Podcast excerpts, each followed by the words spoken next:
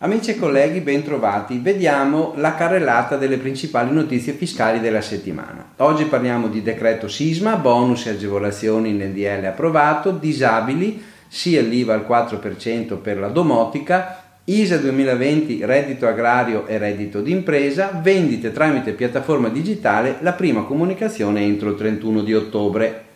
Decreto Sisma, bonus e agevolazioni nel decreto legge approvato nel Consiglio dei Ministri del 21 ottobre, il cosiddetto decreto Sisma, che introduce decreti urgenti per l'accelerazione e il completamento delle ricostruzioni nei territori colpiti da eventi sismici, nelle regioni Lazio, Marche, Umbria e Abruzzo. Le principali disposizioni sono la proroga al 31 dicembre 2020 dello stato d'emergenza dichiarato in conseguenza del sisma, la riduzione del 60% degli importi da restituire in relazione alla cosiddetta busta paga pesante, per la ricostruzione privata una procedura accelerata per avvio lavori, misure per agevolare l'approvazione dei progetti di ricostruzione.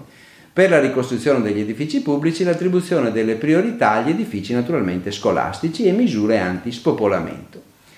Disabili, IVA al 4% per la domotica, la possibilità di portare in detrazione nella dichiarazione di elettrodomestici per la domotica per persone con disabilità. Questo tema è stato oggetto di chiarimenti da parte dell'Agenzia delle Entrate nella risposta all'interpello 422 del 24 ottobre.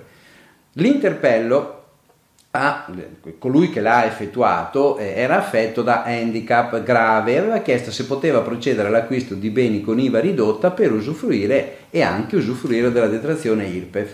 In merito all'IVA 4%, l'agenzia ha chiarito che il DL 202 dell'89 prevedeva che tutti gli ausili e le protesi relative a menomazioni funzionali permanenti sono assoggettati ad aliquota dell'imposta sul valore aggiunto del 4%. Nella risposta sono elencati a titolo di esempio molti dispositivi medici ammessi alla detrazione IRPEF. Sia per l'IVA agevolata che per la detrazione IRPEF il soggetto portatore di handicap deve sempre produrre come da documentazione certificato attestante all'invalidità rilasciato dall'ASL competente, la specifica prescrizione autorizzativa rilasciata dal medico specialista dell'ASL, dalla quale risulta il collegamento funzionale tra la certificata invalidità e il sussidio in questione per il quale si richiede l'agevolazione.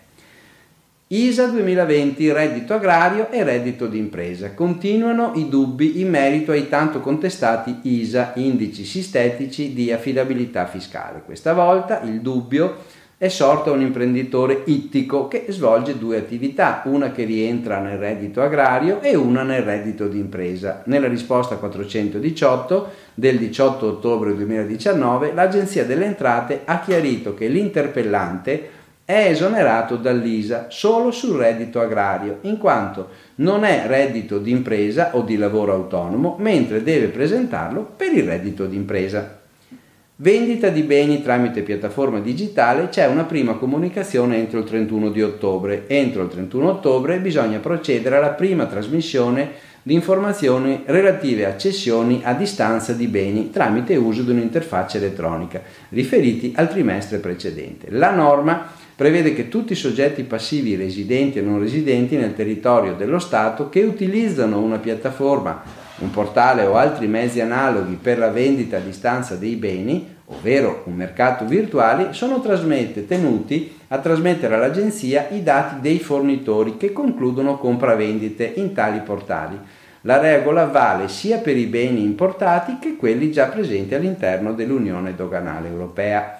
Entro questa data dovranno essere trasmessi anche i dati del periodo tra il 13 febbraio 2019 e il 30 aprile 2019 relativi alle vendite a distanza tramite un'interfaccia elettronica di telefoni cellulari, console da gioco, tablet, PC o laptop. Bene, vi auguro buon lavoro e buona settimana.